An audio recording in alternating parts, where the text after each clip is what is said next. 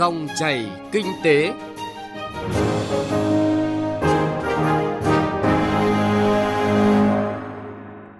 Quý vị và các bạn đang nghe dòng chảy kinh tế trên kênh Thời sự VOV1 của Đài Tiếng Nói Việt Nam. Chương trình hôm nay có những nội dung đáng chú ý sau đây. Kiểm soát hợp lý tín dụng bất động sản, định hướng phát triển bền vững thị trường bất động sản. Linh hoạt giải ngân nhanh vốn đầu tư công tạo cú hích cho nền kinh tế. Thành phố Hồ Chí Minh đồng hành cùng doanh nghiệp FDI phát triển sau dịch bệnh. Thưa quý vị và các bạn, việc thắt chặt tiền tệ tín dụng vào năm 2008 và 2011 đã khiến thị trường bất động sản hai lần rơi vào trạng thái đóng băng. Chính là những bài học thực tế liên quan đến việc kiểm soát dòng vốn vào lĩnh vực này. Dù vậy, trước sự tăng trưởng nóng của thị trường bất động sản trong hơn một năm qua, thì lộ trình hạn chế tín dụng vào lĩnh vực bất động sản cũng được xác nhận là cần thiết nhưng theo các chuyên gia, cần giảm tiến độ này cho đến cuối năm 2023 và thay vì thắt chặt chính sách thì cần có điều chỉnh phù hợp để tránh đóng băng thị trường. Các chuyên gia bất động sản cho rằng khoảng 70% vốn đầu tư của 90% doanh nghiệp bất động sản đang dựa vào vốn vay ngân hàng. Từ năm 2019, khi ngân hàng nhà nước siết chặt tín dụng theo lộ trình, lãi suất cho vay được đẩy lên cao từ 11 đến 12% một năm. Nguồn vốn chung và dài hạn giảm từ 45% xuống 40%. Hệ số rủi ro đối với các khoản cho vay bất động sản tăng từ 150% lên 200%, nên các doanh nghiệp bất động sản đối mặt với thách thức lớn về nguồn vốn. Vì vậy, nhiều doanh nghiệp bất động sản phải chủ động tìm kiếm các dòng tiền mới thông qua thị trường chứng khoán, trái phiếu doanh nghiệp. Tuy nhiên, tâm lý các nhà đầu tư đang bị lung lay từ việc thanh kiểm tra và xử lý các vi phạm liên quan đến phát hành trái phiếu và cổ phiếu của một số doanh nghiệp. Chuyên gia tài chính, tiến sĩ Nguyễn Trí Hiếu cho rằng cái dòng vốn mà các ngân hàng cho vay bất động sản, dòng vốn chung và dài hạn nó càng ngày càng bị thắt chặt Bên cạnh đó cái hệ số rủi ro cho uh, tín dụng kinh doanh bất động sản vẫn giữ ở mức cao là 200%. Ngân hàng nhà nước cũng luôn luôn là khuyến cáo các ngân hàng nên ờ, rất cẩn trọng trong cái vấn đề mà cho vay ờ, bất động sản, tại vì nó sẽ có thể tạo ra bong bóng. Nhưng mà tôi nghĩ rằng tất cả những cái vấn đề điều chỉnh đó, nó tạo ra một cái thị trường bất động sản lành mạnh hơn. Mới đây, Ngân hàng Nhà nước đưa ra dự thảo thông tư quy định điều kiện vay nước ngoài của doanh nghiệp không được chính phủ bảo lãnh thay thế, thông tư 12 năm 2014, theo hướng siết hơn, trong đó sẽ thực hiện áp dụng một số điều kiện vay mang tính quản lý rủi ro, an toàn thận trọng, như yêu cầu bảo hiểm rủi ro tỷ giá, hạn chế dư nợ vay cho các lĩnh vực tiềm ẩn rủi ro cao, áp dụng mức trần chi phí vay đối với các khoản vay nước ngoài không được chính phủ bảo lãnh. Điều này có thể khiến các doanh nghiệp bất động sản đang huy động vốn chủ yếu qua kênh này sẽ gặp khó khăn hơn trong thời gian tới. Ông Nguyễn Tuấn Anh, vụ trưởng vụ tín dụng Ngân hàng Nhà nước cho biết, tín dụng bất động sản là một trong những lĩnh vực đang kiểm soát chặt chẽ. Nhìn vào cái xu thế tăng bất động sản trong 3 năm, ấy, cái tăng trưởng của tín dụng bất động sản trong thời gian gần đây là có xu hướng giảm dần do cái ảnh hưởng của cái đại dịch Covid. Cho nên là cái đầu tư vào bất động sản cũng giảm xuống rất nhiều và thậm chí còn thấp hơn cả tăng trưởng tín dụng bình quân của toàn hệ thống. Nhìn chung là cái tăng trưởng tín dụng bất động sản là nằm trong những cái lĩnh vực mà ngân hàng nhà nước hiện nay vẫn đang kiểm soát rất chặt chẽ về cái ừ, rủi ro và nó đang nằm trong cái phạm vi kiểm soát của ngân hàng nhà nước Cuối tháng 4 vừa qua, cơ quan thanh tra giám sát ngân hàng, Ngân hàng Nhà nước chi nhánh thành phố Hồ Chí Minh đã có văn bản yêu cầu các tổ chức tín dụng trên địa bàn quản lý chặt chẽ tình hình cấp tín dụng đối với lĩnh vực bất động sản. Trước đó, Bộ Tài chính, Ngân hàng Nhà nước cũng lên tiếng về việc sẽ kiểm soát chặt chẽ dòng vốn chảy vào lĩnh vực bất động sản, bao gồm cả kênh tín dụng ngân hàng và phát hành trái phiếu. Trong bối cảnh đó, việc các doanh nghiệp bất động sản có kế hoạch huy động vốn như thế nào để đảm bảo tiến độ kinh doanh đang là chủ đề thu hút sự quan tâm. Tiến sĩ Vũ Đình Ánh, nguyên Phó Viện trưởng Viện Nghiên cứu Thị trường Giá cả Bộ Tài chính cho rằng để thị trường bất động sản phát triển, cần làm lành mạnh mối quan hệ giữa tín dụng ngân hàng với bất động sản, chứ không phải là siết chặt tín dụng. Thị trường bất động sản của chúng ta như tôi đã nói hiện nay, cơ bản vẫn phụ thuộc vào nguồn vốn ngân hàng. Là hai mặt của đồng xu thì bản thân giới ngân hàng và giới bất động sản họ đã đồng hành với nhau lâu lắm rồi. Nhưng trong mối quan hệ đó có những tiêu cực đã xuất hiện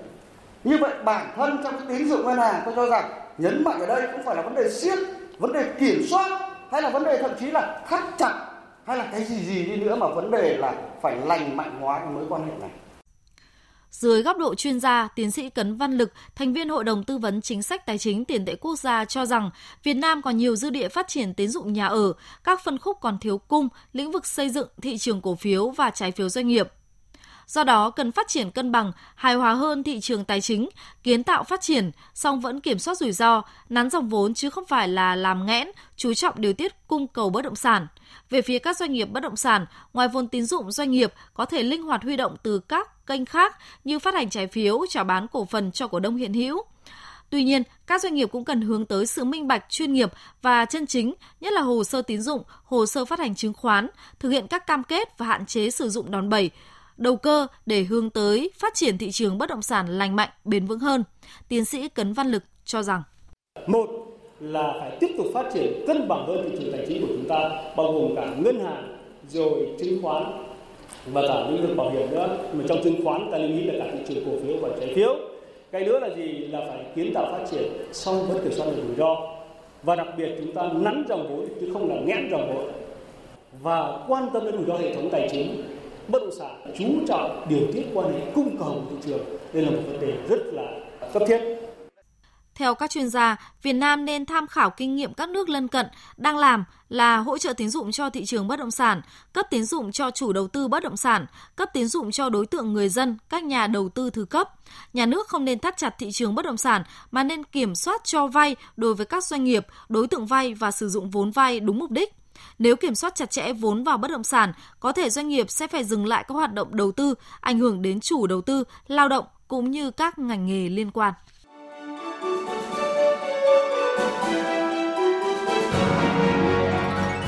Dòng chảy kinh tế, dòng chảy cuộc sống.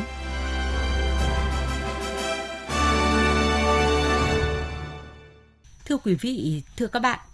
nhiều tổ chức kinh tế trong nước và quốc tế đánh giá cao triển vọng kinh tế Việt Nam trong năm nay, nhắc tới Việt Nam như một trung tâm sản xuất của khu vực, là quốc gia phát triển nhanh ở khu vực Đông Nam Á với dự báo đà tăng trưởng cao trong năm nay. Trong đó, quyết liệt thúc đẩy đầu tư công và giải ngân nhanh nguồn vốn này được coi là cú hích cho nền kinh tế nhanh hồi phục. Phóng viên Bảo Ngọc phỏng vấn ông Nguyễn Minh Cường, chuyên gia kinh tế trưởng Ngân hàng Phát triển châu Á ADB về nội dung này. Mời quý vị và các bạn cùng nghe. Thưa ông, ông đánh giá thế nào về tăng trưởng kinh tế của Việt Nam trong năm 2022 và những năm tiếp theo? Nhận định của IDB về kinh, kinh tế Việt Nam là tương đối là sáng sủa và tích cực trong năm 2022 và năm 2023. À, đối với năm 2022 thì cái quan trọng nhất với với Việt Nam là à, vấn đề kiểm soát dịch bệnh. Việt Nam là kiểm soát dịch bệnh tương đối tốt trong năm 2021. Uh, cái tương đối tốt ừ, ở đây nó thể hiện ở cái chỗ là Việt Nam chuyển hướng rất nhanh từ một cái chiến lược kiểm soát dịch bệnh uh, hướng rất là ngặt nghèo hạn chế đi lại sang một cái kiểm soát dịch bệnh nó linh hoạt hơn cộng thêm với cái độ phủ vaccine và từ đó nó tạo điều kiện cho Việt Nam uh, có có cái đà phục hồi uh, ngay từ từ từ cuối những năm ờ, 2021 uh, cái đà phục hồi đã đã, đã xuất hiện rồi. Thế thì um, trong cái bối cảnh mà dịch bệnh được kiểm soát ấy, thì là tất hầu hết các, các cái động lực tăng trưởng của Việt Nam sẽ, sẽ được phục hồi uh, từ công nghiệp chế biến chế tạo đến dịch vụ cho đến uh, nông nghiệp ba cái động lực tăng trưởng đó sẽ được phục hồi mạnh mẽ. Ngoài ra thì là nhu cầu uh, nội địa cũng sẽ dần tăng trưởng uh, trong những quý tiếp theo của, năm 2022 ờ, và thương mại cũng như là đầu tư nước ngoài ờ, cũng sẽ có những cái ờ, tăng trưởng tích cực năm 2022 và năm 23 và cuối cùng tất nhiên là cái những cái gói hỗ trợ kinh tế nó sẽ hỗ trợ cho việc phục hồi sản xuất cũng như là phục hồi về cái nhu cầu nội địa và với uh, tất cả những cái yếu tố đó nó sẽ làm cho tăng trưởng Việt Nam uh, rất là tích cực trong năm 2022 và ADB đánh giá là tăng trưởng sẽ phục hồi ở cái mức là 6,5% trong năm 2022 và 6,7% trong năm 2023. Ông đánh giá thế nào về các chương trình hỗ trợ phục hồi kinh tế của chính phủ? gói hỗ trợ kinh tế này của Việt Nam tương đối toàn diện. À, thứ nhất là ví dụ như là đối với những cái biện pháp về cắt giảm thuế VAT thì các cái biện pháp cắt giảm thuế VAT nó sẽ tác động đến hầu hết tất cả các ngành lĩnh vực. Tiếp theo là cái cái đầu, đầu tư công thì là cái phần mà bổ sung cái đầu tư công uh, nó cũng sẽ hỗ trợ cho cái việc mà uh, tăng cường cái sự phát triển cơ sở tầng trong trung hạn dài hạn cũng như là tạo điều kiện cho việc phát triển những cái ngành công nghiệp đặc biệt đối, đối với lĩnh vực xây dựng nó có tính lan tỏa sang cái lĩnh, lĩnh vực khác. Đối với tất cả những cái hạng mục của cái gói đầu tư công nếu như được thực hiện một cách nhanh chóng và hiệu quả thì nó sẽ có tác động à, rất là tốt đối với sự phục hồi cũng như là tăng trưởng kinh tế của Việt Nam trong năm 2023. Tuy nhiên, à, vấn đề đặt ra là à, liệu Việt Nam có thể thúc đẩy thực hiện nhanh hỗ trợ kinh tế cũng như phục hồi kinh tế uh, trong hai năm tới hay không bởi vì là chúng ta cũng, cũng, thấy là trước từ trước đến nay và đặc biệt là đối với giải ngân đầu tư công thì uh, đã có rất nhiều những cái khó khăn trở ngại kể cả trước trước dịch covid thì câu hỏi đặt ra là liệu là trong thời gian tới và đặc biệt là trong thời gian hai năm tới thì Việt Nam có khả năng thúc đẩy cái giải ngân đầu tư công bởi vì giải ngân đầu tư công là hạng mục lớn nhất trong cái gói hỗ trợ phục hồi cũng như tăng trưởng kinh tế. Vậy ông có khuyến nghị gì để gói giải ngân đầu tư công được giải ngân nhanh chóng ạ? À, đối với ờ, giải ngân đầu tư công thì ờ, từ trước đến nay thì là đã có có rất nhiều khuyến nghị nhưng mà tập trung chủ yếu vào là thứ nhất là đơn giản hóa các thủ tục. À, bởi vì là các thủ tục giải ngân đầu tư công và đã, trong đó kể cả vốn ODA là mặc dù đã được cải thiện rất nhiều nhưng mà vẫn bỏ những cái trở ngại nhất định. Và thứ hai nữa là cái tinh thần trách nhiệm cũng như là cái uh, trách nhiệm của từng ở địa phương cũng như là từng bộ ngành trong cái việc giải ngân đầu tư công cũng cần được tăng cường thêm bởi vì là nếu như mà không có những cái tăng cường thêm của các các tỉnh cũng như là các bộ ngành thì là nó cũng sẽ hạn chế đi cái cái thúc đẩy cái gói giải ngân đó. Vâng, xin trân trọng cảm ơn ông.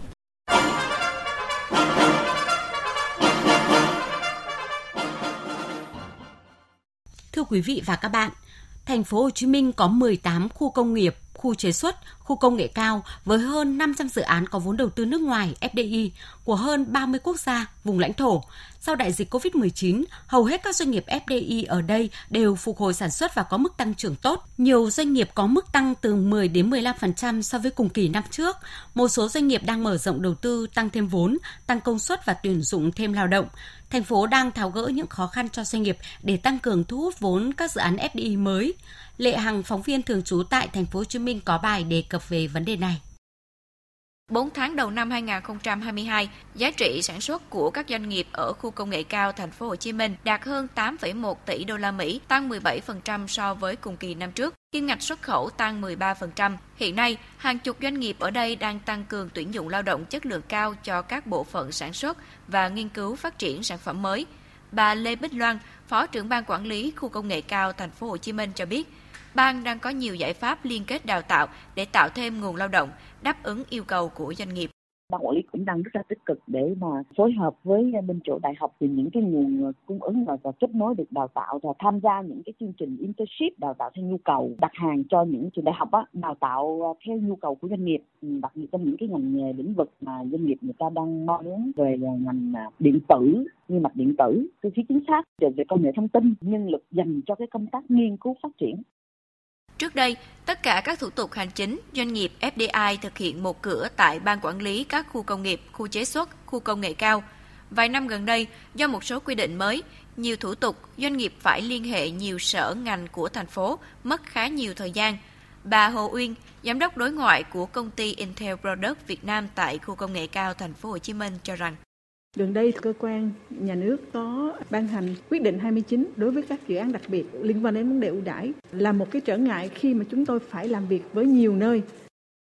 Thành phố Hồ Chí Minh đang đẩy mạnh cải cách thủ tục hành chính thu hút đầu tư, nhất là thu hút vốn FDI. Thành phố cũng đang tập trung giải quyết vấn đề thủ tục hành chính một cửa ở ban quản lý các khu công nghiệp, khu chế xuất, khu công nghệ cao theo hai hướng. Thành phố tranh thủ xây dựng cơ chế chính sách đặc thù của thành phố trong đó có tăng cường phân cấp, ủy quyền. Nếu được phê duyệt, thành phố sẽ mạnh dạn phân cấp ủy quyền cho ban quản lý các khu công nghiệp, khu chế xuất, khu công nghệ cao. Tuy nhiên, vấn đề này còn vướng một số luật và quy định cần phải được tháo gỡ. Ông Võ Văn Hoàng, Phó Chủ tịch Ủy ban nhân dân thành phố Hồ Chí Minh cho biết thêm. Thì chúng tôi cũng đang đề nghị với lại à, khu công nghệ cao đó là nghiên cứu mô hình là một cửa nhưng mà nhiều chỗ là nâng cao trách nhiệm của ban quản lý khu công nghệ cao thành phố. Chịu trách nhiệm là giải quyết tiếp nhận hồ sơ của doanh nghiệp trong khu công nghệ cao và hoàn trả hồ sơ. Còn tất cả các việc bên trong à, giữa các cơ quan của nhà nước thì ban quản lý chịu trách nhiệm chủ trì phối hợp giải quyết bàn bạc thảo luận thống nhất. Những vướng mắc những bất cập mà không thể giải quyết được thì làm việc với doanh nghiệp để thống nhất. Việc phục hồi sản xuất nhanh của các doanh nghiệp FDI là tín hiệu tích cực trong tăng trưởng kinh tế của thành phố Hồ Chí Minh sau dịch bệnh. Theo Hiệp hội Doanh nghiệp Hoa Kỳ AmCham tại Việt Nam, thành phố Hồ Chí Minh được đánh giá là nơi phục hồi sau dịch bệnh nhanh và có triển vọng phát triển tốt. Những nỗ lực trong cải cách thủ tục hành chính của thành phố sẽ tạo môi trường đầu tư hấp dẫn hơn với các doanh nghiệp FDI trong thời gian tới. Quý vị và các bạn vừa nghe nội dung về thành phố Hồ Chí Minh đồng hành cùng doanh nghiệp FDI phát triển sau dịch bệnh. Dòng chảy kinh tế hôm nay cũng xin được kết thúc tại đây. Chương trình do biên tập viên Bảo Ngọc và nhóm phóng viên kinh tế thực hiện. Xin chào và hẹn gặp lại quý vị và các bạn.